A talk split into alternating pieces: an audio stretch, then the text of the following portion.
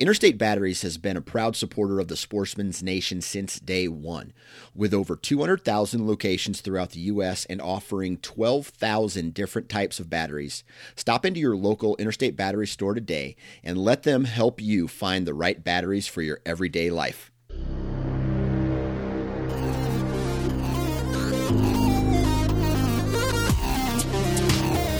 Welcome to the Transition Wild podcast, brought to you by Expedition Archery. I'm your host, Adam Parr, and you're listening to episode number 42, where we cover spring bear hunting with Jason Sybil. Hello, and thanks again for tuning into the Transition Wild podcast, the number one source for Western big game hunting. I appreciate all you guys for tuning in, listening week after week. It's much, much appreciated. Well, spring is here. I'm I'm out on the mountains, shed hunting, having a good time, putting some miles on, really shaking that cabin fever. So it feels good. Uh, it's it's warming up. I'm getting some exercise. I'm getting my fat butt in shape for this year's elk season coming up.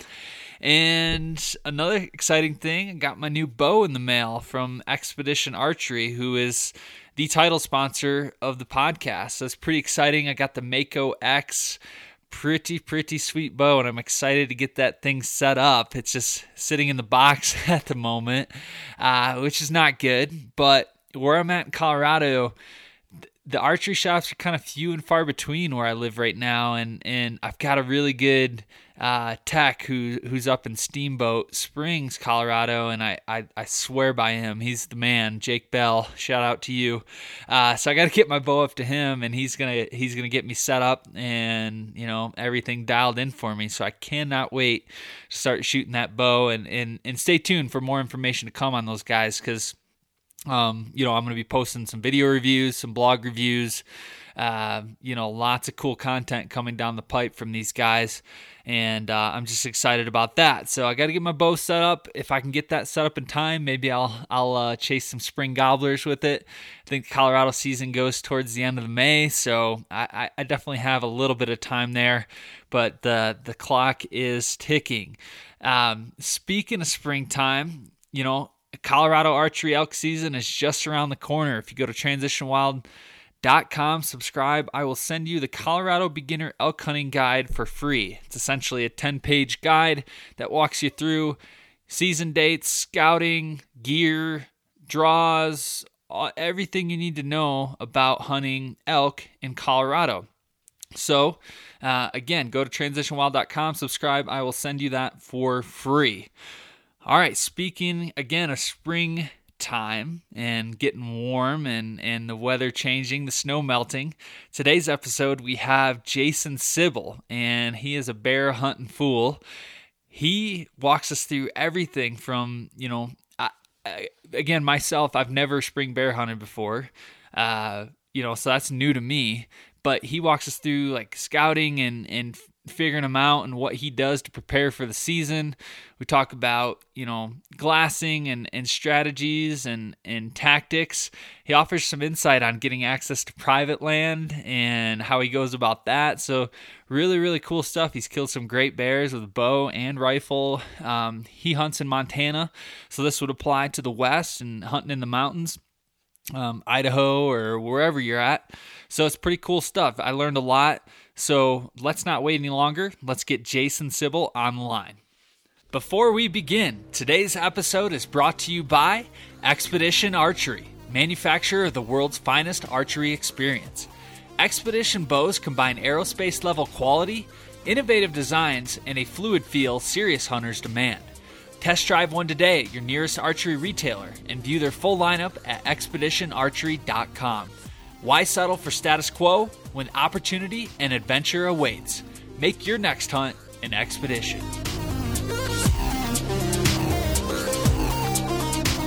All right, on the line with us now we have Jason Sybil from Montana. How's it going today, Jason? Hey, it's great. Uh, I'm doing awesome here. Um, like I mentioned earlier to you, yeah, we got uh, a little bit of snow on the ground and uh, perfect for uh, tracking some bears.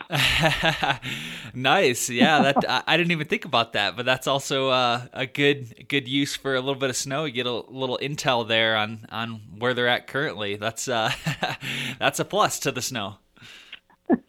yeah, I don't know how long it'll last, but uh, I'm sure it's going to be short lived. Yeah, yeah, for sure.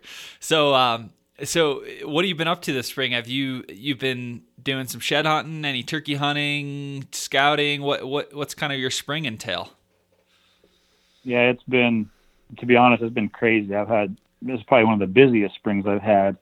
Um, everything like you said, from shed hunting to uh, turkey hunting. We've we've done a little bit of scouting for bears actually already, um, and then uh, just the the shed hunting part of the year started off pretty early. Um, I think most states, um, as far as the deer, they started dropping pretty early. So we started in late December is when we started finding sheds, and then we're kind of fishing up our elk season as far as sheds. And there's still quite a few that are packing packing their horns, but uh, for the most part they're done. And then um, kind of hanging out with the turkeys. We've uh, we've been on a few turkeys, and it's been a pretty successful year so far. Nice. That's always fun. I, am I'm jealous of you being able to shed hunt all winter because in Colorado we have the shed restrictions from January 1st to May 1st. So I'm uh, opening day for us here just in a, a, couple days, and I'm chomping at the bit to get on the mountain. yeah, yeah. They've they've uh, proposed that idea here, and I don't know if it's gonna gonna pass or not. Um, you know, it's got it's got its upsides, but um, we'll see if that ever happens. I, I don't. I think that'll be a ways down the road, but um, hopefully you get out and you uh, find a few sheds there. You're going to be elk or deer for you? Uh, kind of both. There's there's some spots I know is pretty good for mule deer, and and then there's some spots that I've been kind of watching some groups of bulls, and hopefully I can get out there before anybody else does, and uh, maybe I'll find a couple. I I'm not uh, I'm not a shed hunting guru by any means, but I, I just enjoy getting out, especially after this winter. Everything's been snowed in and socked in with a heavy winter. It's just, you know, I'm just looking forward to kind of getting out and getting some exercise. It'll be fun. Yeah, excellent. That's a, uh, it's a, it's a good way to scout for everything as well. That's, that's the that's the biggest benefit I think of shed hunting is is uh, it's it's it's definitely a bonus to find you know what you're looking for, but uh, it's for me it's mostly about scouting really. Yeah, yeah, for sure, for sure.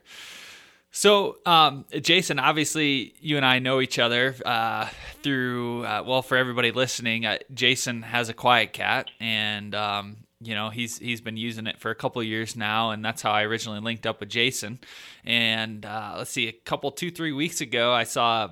Uh, I think it was on Exo Mountain Gear's Instagram page. They'd post a photo of you with some bear and uh, you know spring bear hunting. And I was like, oh, I know Jason. I should uh, I should get him on the podcast to talk about spring bears. So here we are.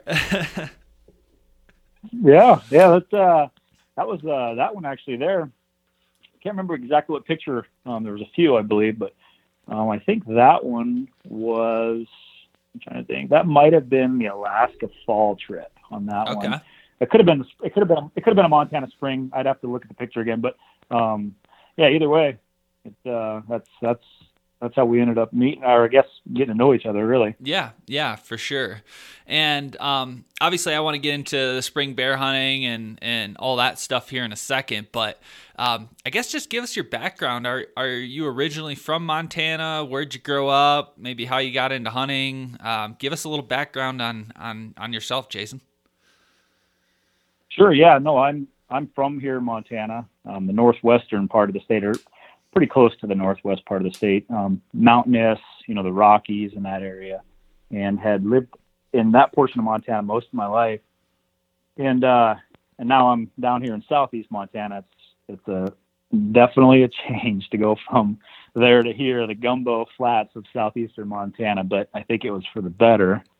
Um, but uh, yeah, I know I got into hunting at an early age, really early, like most probably. But um, four or five years old is probably my earliest I can remember going out, brother and father, and uh, and I think um, actually I know the first time I had ever really hunted, well, I was eight, and we went to Northern California for gray squirrels. So that kind of kicked it all off for me there uh, with the 410 shotgun. Nice. I was hooked, and from, and from there I just kind of uh, went off, and and like I said, my, my father introduced me, but the one who's kind of tucked me under the wing was my brother. He, uh, him and I have just from an early age traveled all over, um, going up to Alaska and Canada and and all over the U.S. Really, um, starting in just I mean 14, 15, a couple of young kids traveling all over, and uh, it's just kind of continued ever since. And so now I'm down here in southeast Montana, and I did live in Alaska for a few years. Uh, I lived up uh, in north of Anchorage, Wasilla, Eagle River area for a little bit, and uh, for five six years, and then came back down here, and, and this is where I'm at still. Nice, nice. So why why the change from kind of northern Montana to to southeast? What kind of you know uh, made that change come about? Uh, part of it was to try something different, and then job, career, family. I just kind of moved around. Um, never really spent any time down here, and I had an opportunity to come down. And uh, at first, I kind of regretted it, and it just it, it didn't interest me at all. And once I was down here and spent a full year in this part of the state, I realized I probably would never head back to the western part of the state. And it's it's mainly only for the hunting and fishing. It's uh, it's I, I think it's it's just better down here to be honest for for pretty much everything. So I, think this is where I'll be I'll be for a while.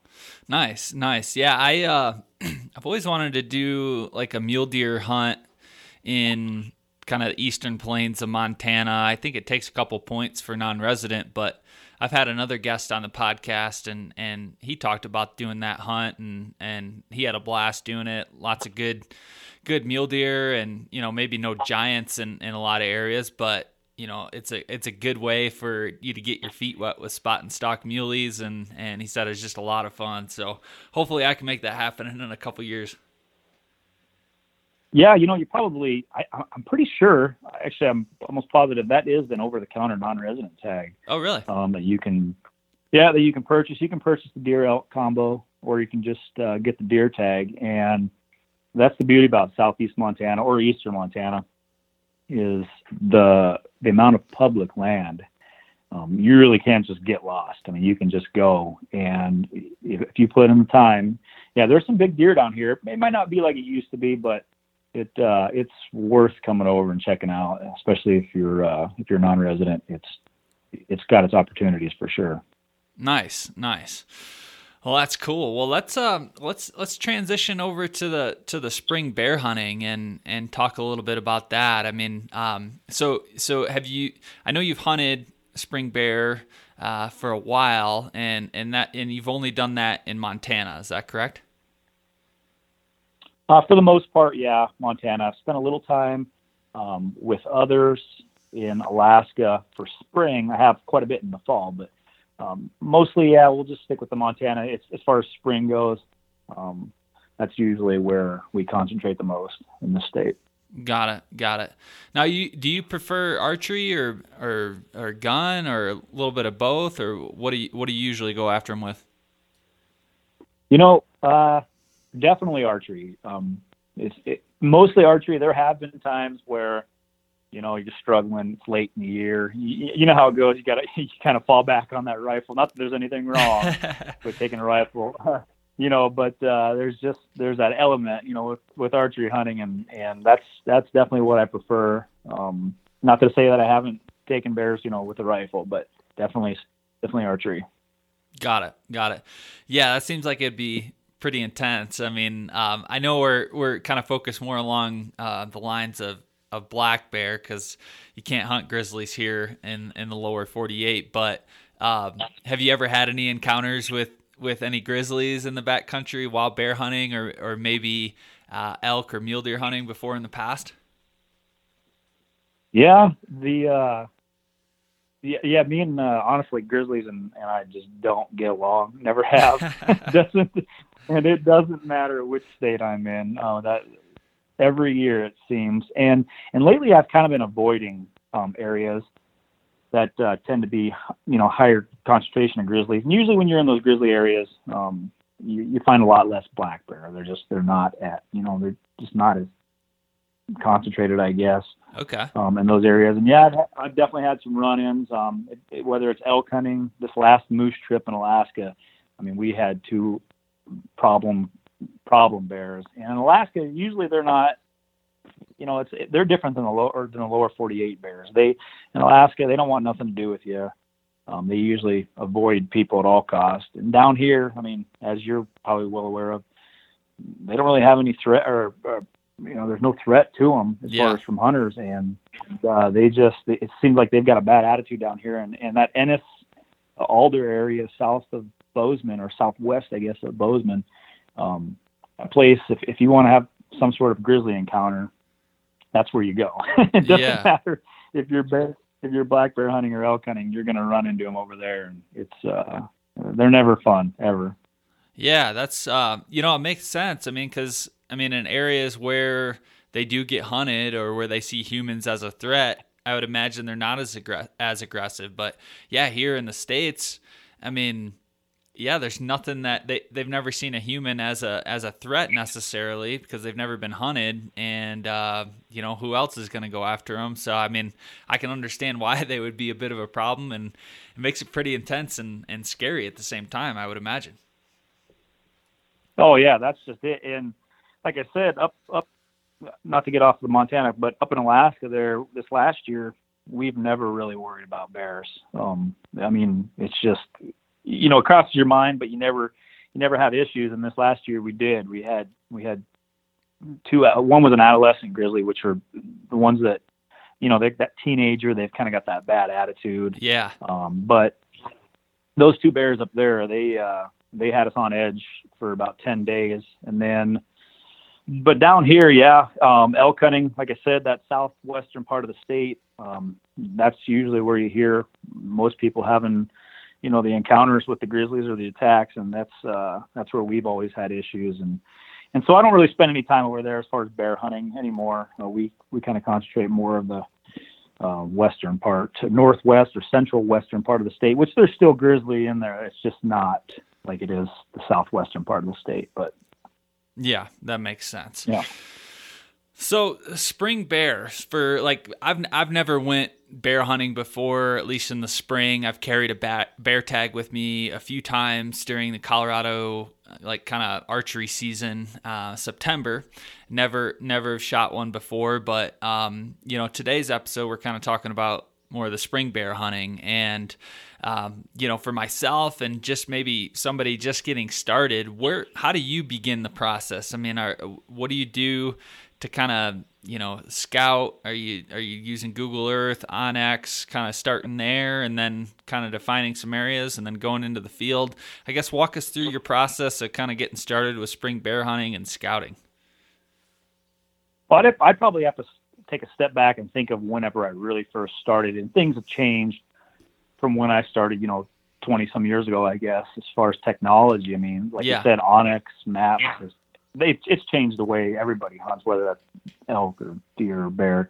But uh, you know, for me, when it comes to scouting, if if, I- if I was just getting into it, um, you know, there's a lot of bad info out there on on forums online, but there's also a lot of good info. And bears, bear hunting, I don't think is it's quite a bit different than elk as far as people when it comes to elk and deer hunting. They, you know, everybody's kind of hush hush, big secret. Bears, it's like people just they'll give you the info. Yeah. And um, and your local, your regional office to your fish and game or fish wildlife uh, offices, they they can tell you um, areas, especially problem bears. I mean, there's a lot of problem black bears. And for me, if I'm just starting off, I'll make a few phone calls, and I still do this, but I'll, I'll make a few phone calls to uh, the uh, FWP regional offices. Um, get online on, say, Rock Slide. That's still a pretty good uh, a resource for um, hunting, especially bear hunting. And then uh, I do a lot of scouting. I, I'm, I, you know, I stick with the onX, but I'm kind of old school. I like to, to put in the miles, and even even in areas that I haven't really been to, um, I just I'll take a I'll take an old forest road and just hike, um, and that opens up so many. I mean, not just for bears, but when you're in there scouting for bears, you're you're locating, you know, your preseason elk scouting, you know, essentially. I mean, deer, but that's that's what I like to do, and I like to concentrate on areas that are known for their you know black bears, specifically high concentration of black bears, because there are areas in the state that have quotas, and usually if you get to a quota area, there's just not you know not, there's not the numbers.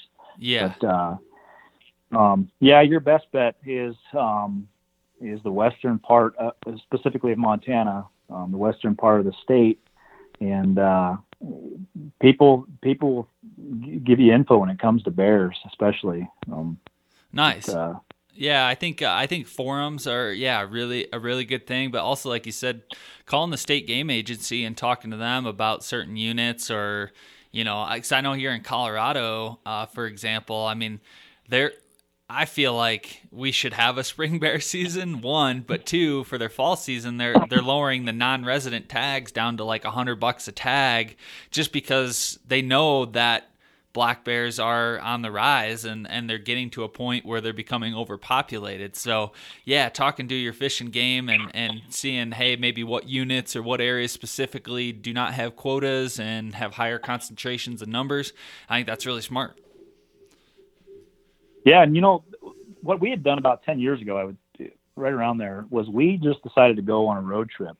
Um, we picked a spot. It was over by Missoula, which is, I mean, it's it's known for its black bear hunting. But we picked a location over there and just started driving on some of the old, or, or some of the old, the uh, county roads, and uh, knocking on houses. You know, we we had the onX map out, and we could see who had um, you know, the most lamb, I guess you'd call it. And we just started knocking on doors, you know, asking people if they had uh, seen any black bears. And surprisingly, there were quite a few uh, ranches out there, or just not even ranches, just landowners that, and they had problem bears. And um, we started hunting areas like that, and you know, they they'd tell you where they where they were seeing these bears, um, what time they were coming in, um, if they had cubs, if you know if it was a sow or a boar and that was probably our best info, and that that opened a lot of doors for us. And uh, um, like I said, the landowners and ranchers over there, they will absolutely tell you when it comes to bears um, what they've been seeing and where they're at, and that helped that helped tremendously, really. Nice. Now, did did you ever get access to hunt some of those private ranches, or were you just kind of oh, hunting the public land surrounding them? No, the access. That's yeah, the access. oh wow, great when it comes to bears. Like I said, the if you were to knock on them same doors and ask for elk or deer, mm, probably yeah. not. But when it comes to the bears, they, uh, yeah, no, they were all for bear hunting. It's it's funny, and a lot of the big ranches that don't uh, don't usually allow any hunting, they they will uh, they allow black bear hunting for sure. And that wow. and and it's it, it actually is a little better than just the public land, even though the you know the public land that borders their private had the same you know population of bears. It's just you probably didn't run into quite as many hunters, I'd say. Yeah, no, that makes it makes a lot of sense. That's really really cool that you brought that up, and and uh, yeah, it's like it's a it's a predator management tool, and and um, you know these farmers and ranchers, it's livestock at stake, and and you know coming around places they probably shouldn't. So, yeah, I can see why they'd give you a free range there. And and when it comes to private land, um, sometimes yeah, the hunting certainly is better in a lot of cases, but you know the access to certain areas and even getting into some tough to reach public is uh, pretty nice through some of the private stuff. So that's pretty neat. Really cool. Yeah, absolutely. And and back on that, keep on that for a sec. The uh, a, a lot of the ranchers, you know, they've got it's a big one, a big one over here for some of us bear hunters, but um, water tanks are your friend when it comes to uh, bear hunting in in uh, certain parts of the state, especially the south, southern part here. Um, you can go, you know, trying to chase bears through uh, through you know miles and miles of timber and whatever. And but if you can locate a ranch that has bears that uh, and they've got a water tank, it's almost a given. Um, blinds, blinds and tree stands work great over here because you know we can't we can't use bait piles or anything like that, but uh, you can sure sit over a water tank, and that uh, that'll usually produce a bear if they've got one in the area. That is funny that you bring that up. That's uh, that's a really good point because I put trail camera picture or trail cameras up on water tanks last uh, last summer and into fall at my girlfriend's uh, dad's ranch, and it was crazy. The black bears use that thing like a freaking uh, hot tub. And, like they're bathing in it. They got their arms on the side. They're scratching their head. It's just, it's a magnet, literally. I mean, if I hung a tree stand over one of those water tanks, I guarantee I could kill a bear. It's pretty crazy. oh yeah, for sure. It wouldn't take long either. And uh, and our springs here can get. I mean, we've had springs too where they get it gets pretty warm quick, and uh, in late May, and it's it's uh you it's a good way to get a bear for sure. I, I, didn't know. Did you say Colorado doesn't have a spring bear season? We don't have a spring bear season. They they used to. I want to say it was like in the 90s or early 2000s, but no longer. It's only fall. Oh, I didn't know that. Yeah, it's it's kind of a bummer, you know. It's like at least for me. I mean, um, you know, like in the fall, I'm concentrated on deer and and elk, and I just kind of keep a bear tag in my pocket just in case. But in the spring, like oh, yeah. you know, I'm shed hunting and and I'm into turkeys, but not a whole lot. But I would I would totally be down just to go out and hunt, you know, and actually do a big game hunt in the spring and go after bears and obviously there's a problem with them. They're on the rise. That's why they're lowering tag costs and making everything over the counter. So it's like a spring bear season just makes sense. I just wish they would enact that. That'd be pretty cool. Yeah. Yeah, no kidding. Well, don't forget, you know, Montana's only a couple states north of you, so uh, there's, there's, lots, there's lots of bears up here. Yeah, for sure. I'll have to I'll have to do that. It's on the bucket list for sure. Um, so so what? Uh, so you knock on doors. You, you're you're you're looking on forums, you're um, you know gaining intel maybe from Fish and Game and just seeing where specific units or high in con- higher concentration of bears would be. But then um, you mentioned boots on the ground and, and getting out there and scouting. What specifically are you doing? Are you just riding a bunch of roads and glassing? Are you lurking on certain facing slopes, like south facing slopes that hold more food or water? Kind of walk us through what type of terrain you're looking for and, and kind of where you're going. Yeah, absolutely. And you nailed it. I, I it, Google, Google Maps, or for sure Google Earth, you know, it, it lets you see things obviously you can't see from the ground. But um, just like you said, and I think when bears come out of hibernation in the springtime, I think they're a lot more predictable than in the fall. And like you said, food is food is their first and foremost, I guess. Yeah. And then uh, the mating season, and then then they then they kind of kick off into the rut a little bit later on. But as far as when they first come out, they're they are hungry, and like you said, if you're in the western part of the state of Montana, the south so uh, south facing slopes, they uh, it's the first place to green up. Um, first place that uh, usually has bears. And I've spent a lot of time looking in other areas in the mountains, and it's almost a given. You know, if you can find a clear cut, a meadow, you know, a big ravine, if you can get on the opposite side and and just glass. And for me, that's a big one. That's, you know, I like to do a lot of hiking, but if I'm going into an area, say I took a forest uh, road or logging road or whatever it may be, and I go to an area and I start finding bear scat from the get go or any at all, I'll spend days and days and days in there just glassing um, clear cuts and, and, uh, you know, openings.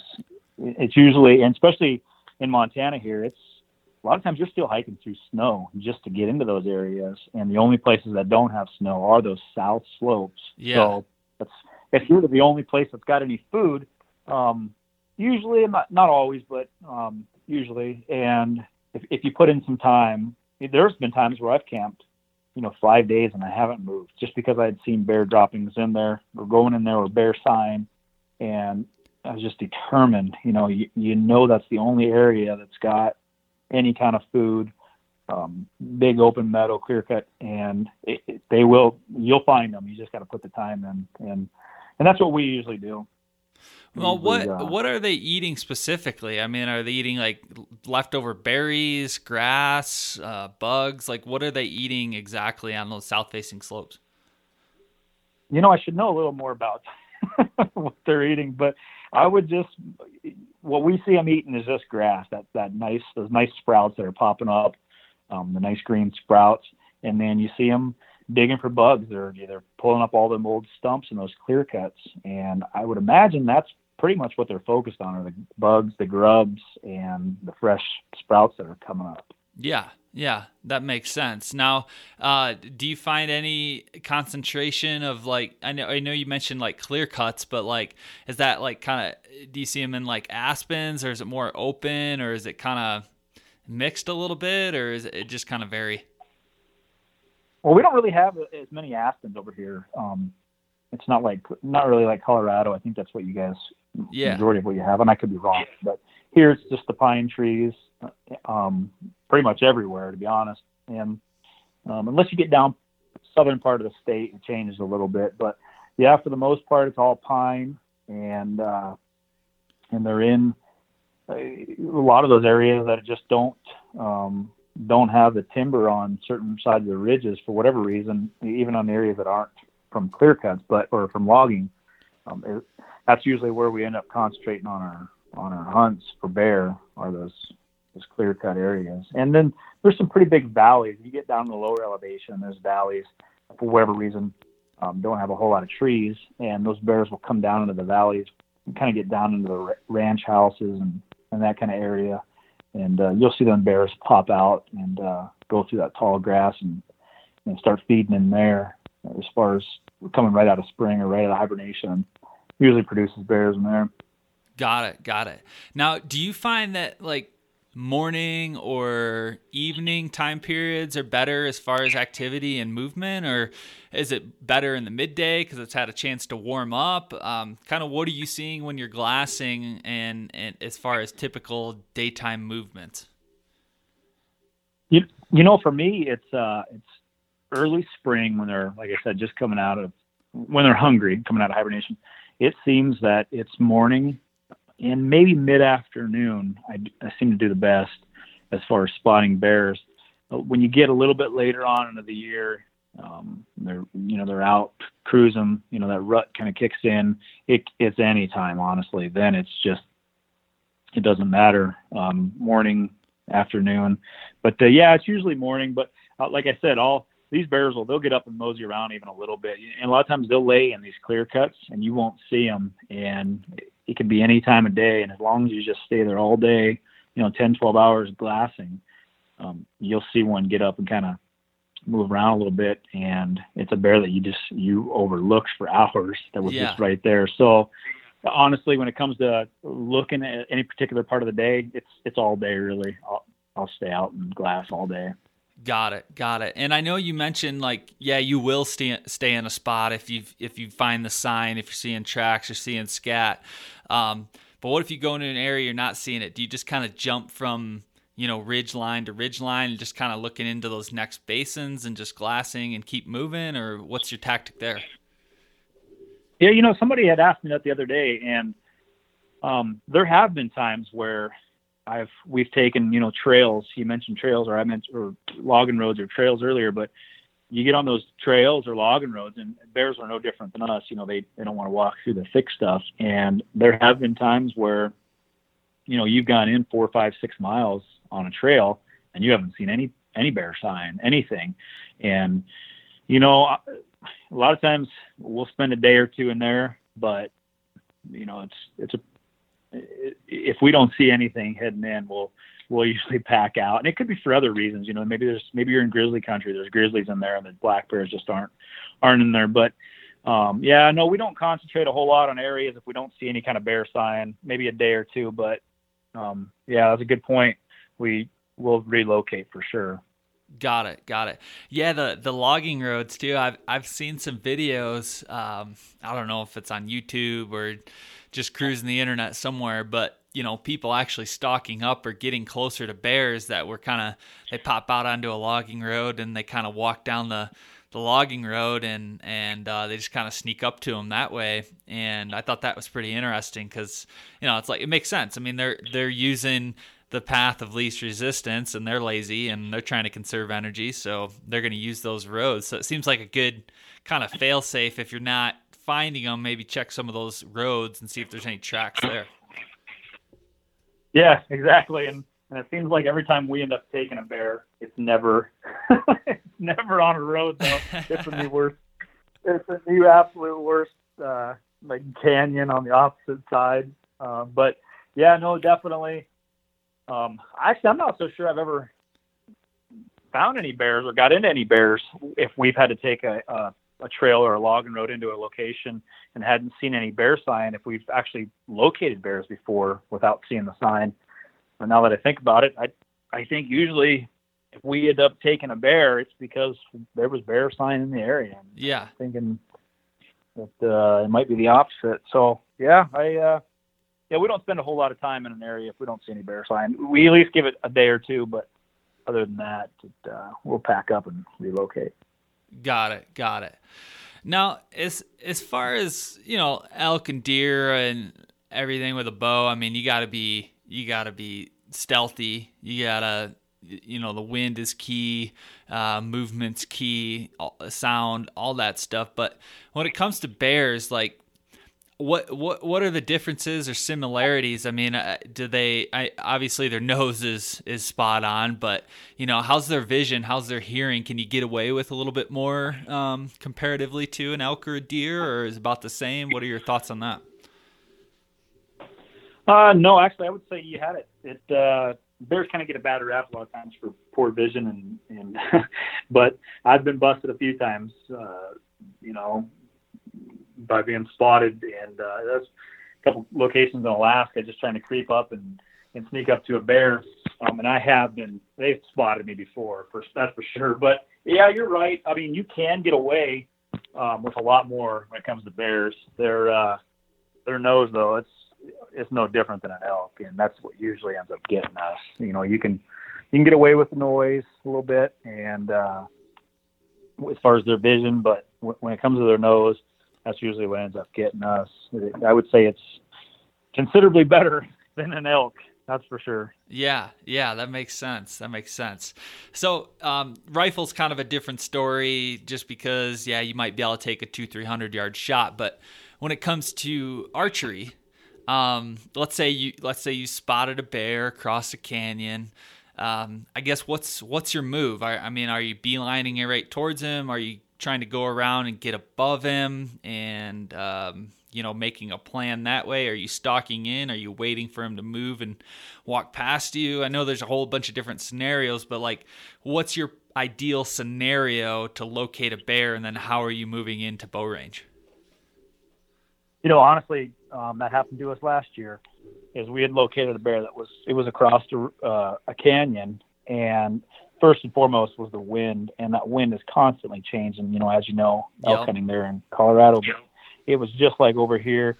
You know, the day would warm up and the air would start to come up, and vice versa. You know, in the evening, and we had watched the bear for four or five hours, just waiting for that you know that wind to change because we knew if we had boogered him out of there, we probably would never see that bear again. So we waited, and uh, and I don't think it really matters if you come in from you know from the top or the bottom there, but uh, on this particular bear we did. We came in from the top and uh, waited for that wind for like I said four or five hours, and he was feeding. This bear was actually feeding, and I have speaking of you know the best time to stock up on a bear, uh, a bedded a bedded black bear is, for me is very challenging.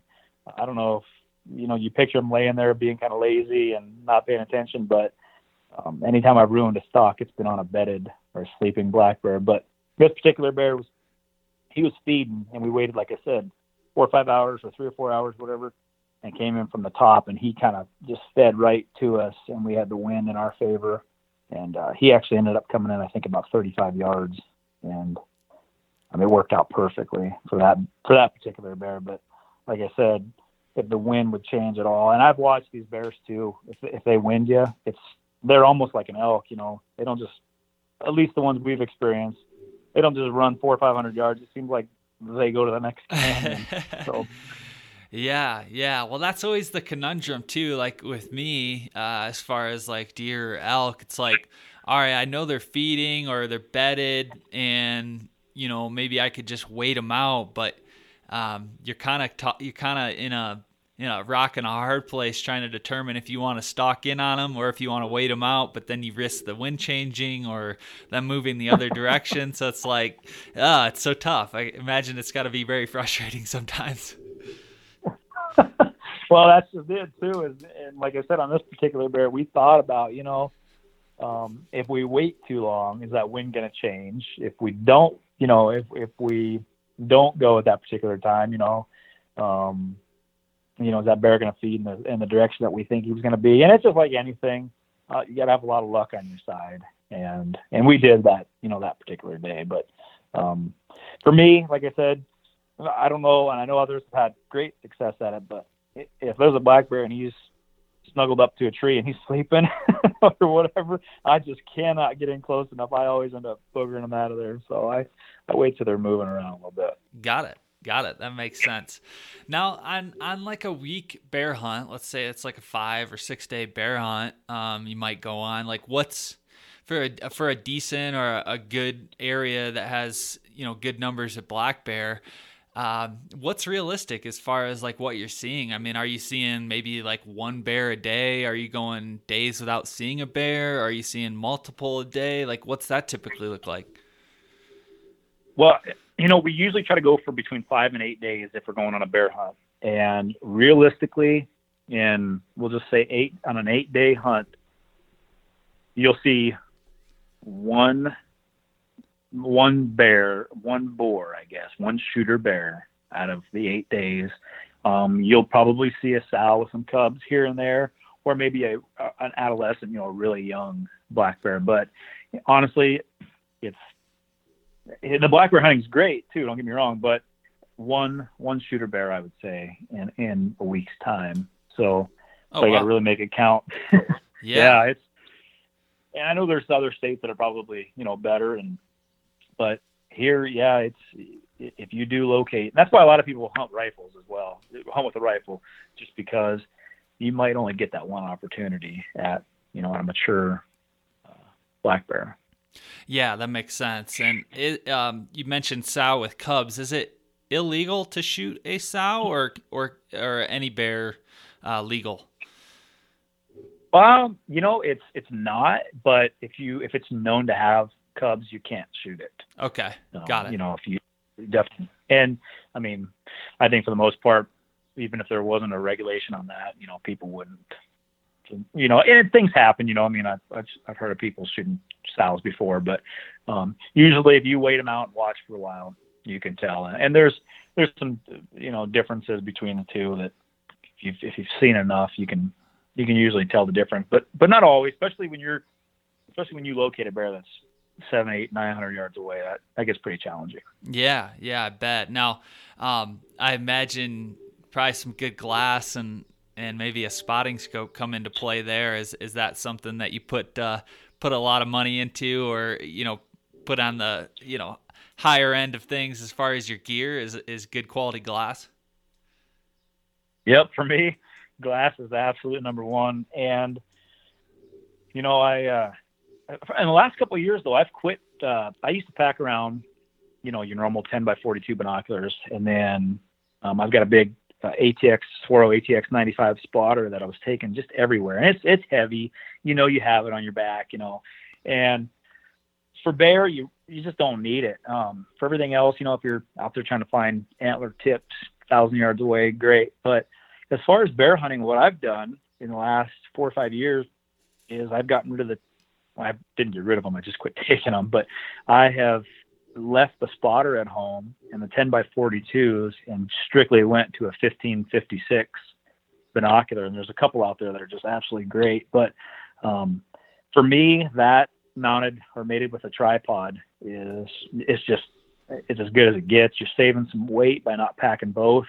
That's a little bit heavier than you know your 10 by 42s, but when it comes to trying to distinguish if you know, it's a boar or a sow, you know, eight, 900 yards away. It's, it's, it's perfect. It, and, and the 1556, they're not so, you know, as far as magnification, you know, they work just fine in mountainous areas. Some people think that's maybe a little too much, too much power for uh, timbered areas. But yeah, remember though, you're not looking in timbered areas. You're glassing across ridges and in these open clear cuts. So it, I think they work great. Yeah. That's a better option. Yeah, that makes total sense. I, I think I'm running a, a you know one step down uh, from what from what you do. I, I run a 12 by 50 binocular, and yeah, it's kind of like a happy medium where it reaches out there um, you know, quite a long ways, and it's going to give you a good idea what you're looking at.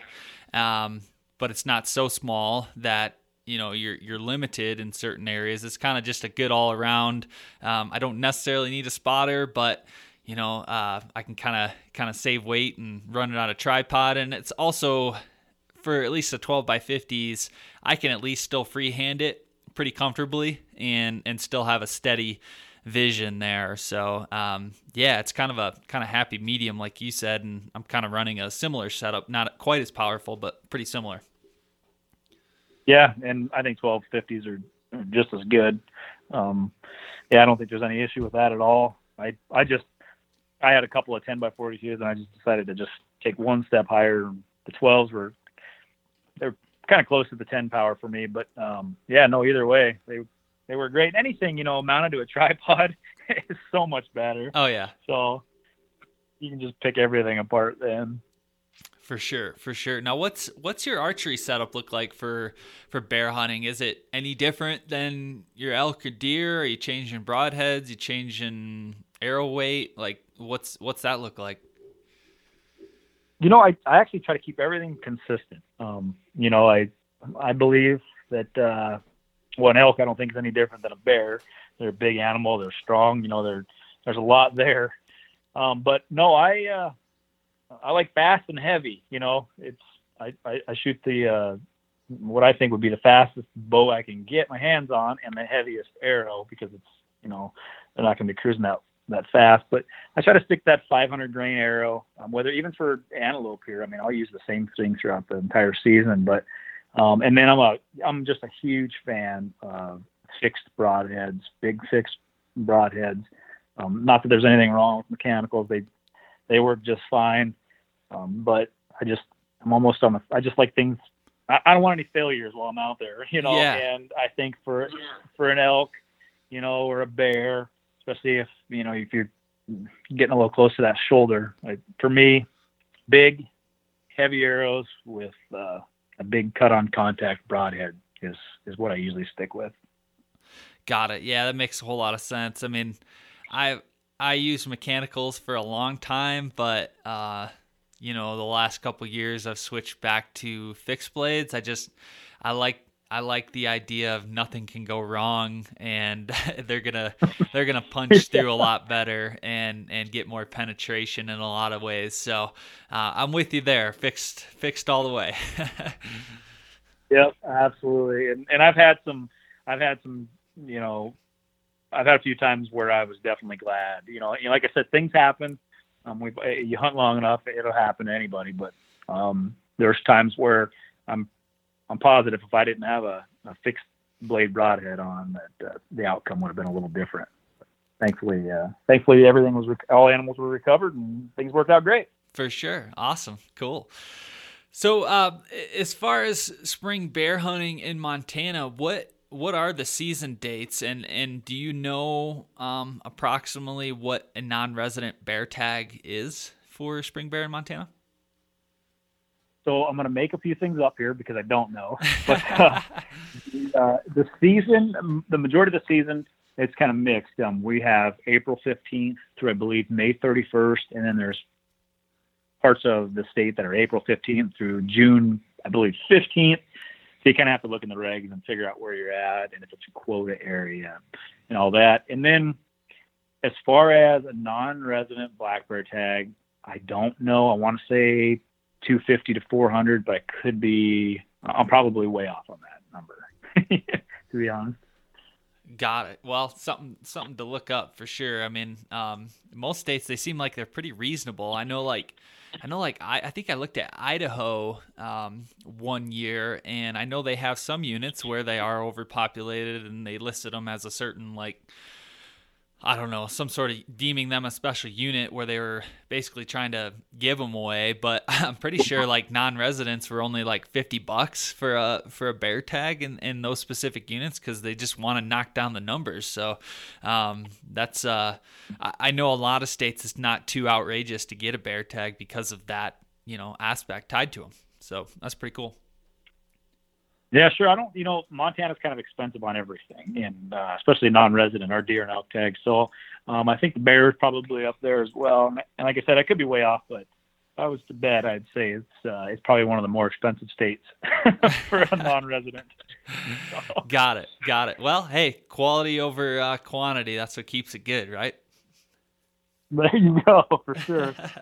yep. So have you, uh, as far I know, we kind of touched on, you know, maybe some grizzly encounters before uh, in Alaska or the lower 48, but have you had any kind of sketchy, high stress situations when you've been black black bear hunting?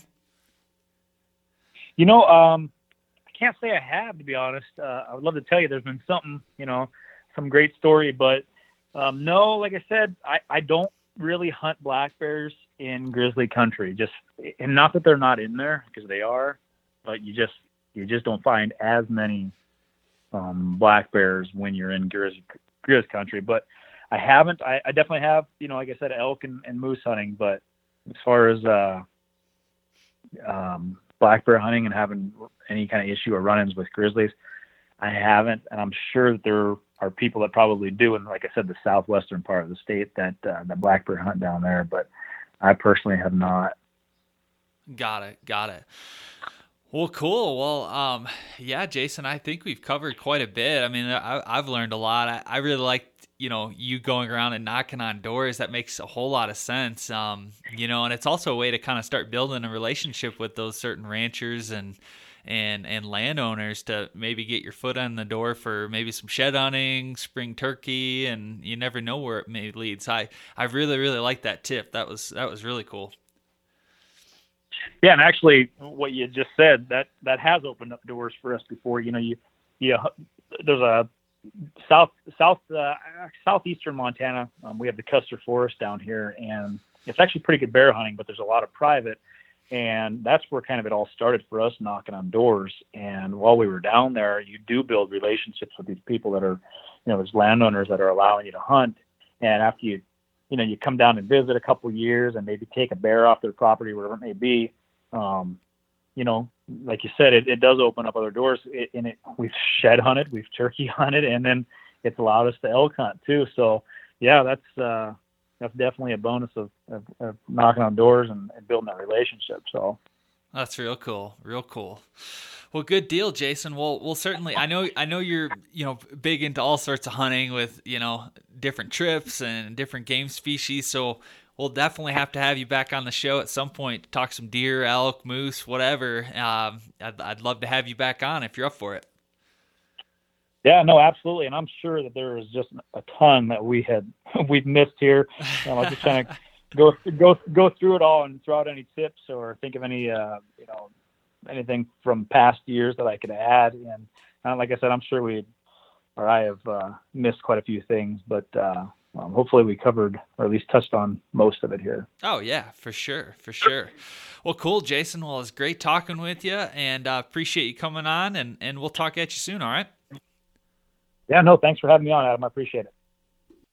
All right, and there it is, another episode in the books. Thanks again to Jason for coming on the show. I sure did learn a lot. I wish Colorado had a spring bear season because if they did, I'd probably be out this next weekend chasing some bears. But instead, I'll have to just wait till the fall when they roll around and, and maybe catch one then. But it was cool, man. I, I, you know, spring bear hunting is something I've thought about for a while, and it would be cool, you know, to hunt them in Canada or, you know, hunt them out of a tree stand, whatever. But I've never really been that big on the idea of hunting over bait and, you know, kind of waiting for them in a in a stand with with a pile of donuts in front of me. it sounds like you know here in the West, you're definitely it's that more interactive Western hunt where you're glassing, you're putting on the miles, you're checking out the next ridge, uh, the next basin, trying to locate that bear, and, and and that sounds a lot like what Jason's doing. So that's that's interesting to me. That sounds like a, a true challenge, and you know maybe one of these years I'll get up to Idaho or Montana and and and do it myself. So pretty cool. Hope you guys learned a lot. Before we drop off here, make sure you check out transitionwild.com if you're planning on hunting Colorado for elk this coming season in 2019. Go to transitionwild.com, subscribe, and download the Colorado Beginner Elk Hunting Guide for free. It's essentially a 10 page guide. It's going to walk you through scouting, uh, gear, you know, when to hunt, season dates, draw statistics, um, you know, you name it. It's it's in there. It's going to get you started with all things hunting elk in Colorado. So make sure you do that. Go subscribe. I will send you that for free. All right, big thanks to our title sponsor, Expedition Archery. Check them out, expeditionarchery.com. And a new partner of the podcast, Skull Brew Coffee. If you guys haven't checked them out, go check them out, skullbrewcoffee.com. A percentage of each sale goes back to conservation. Pretty interesting there and uh, definitely give them some love. Really, really good stuff. So, again, thanks again for tuning in and talk to you soon.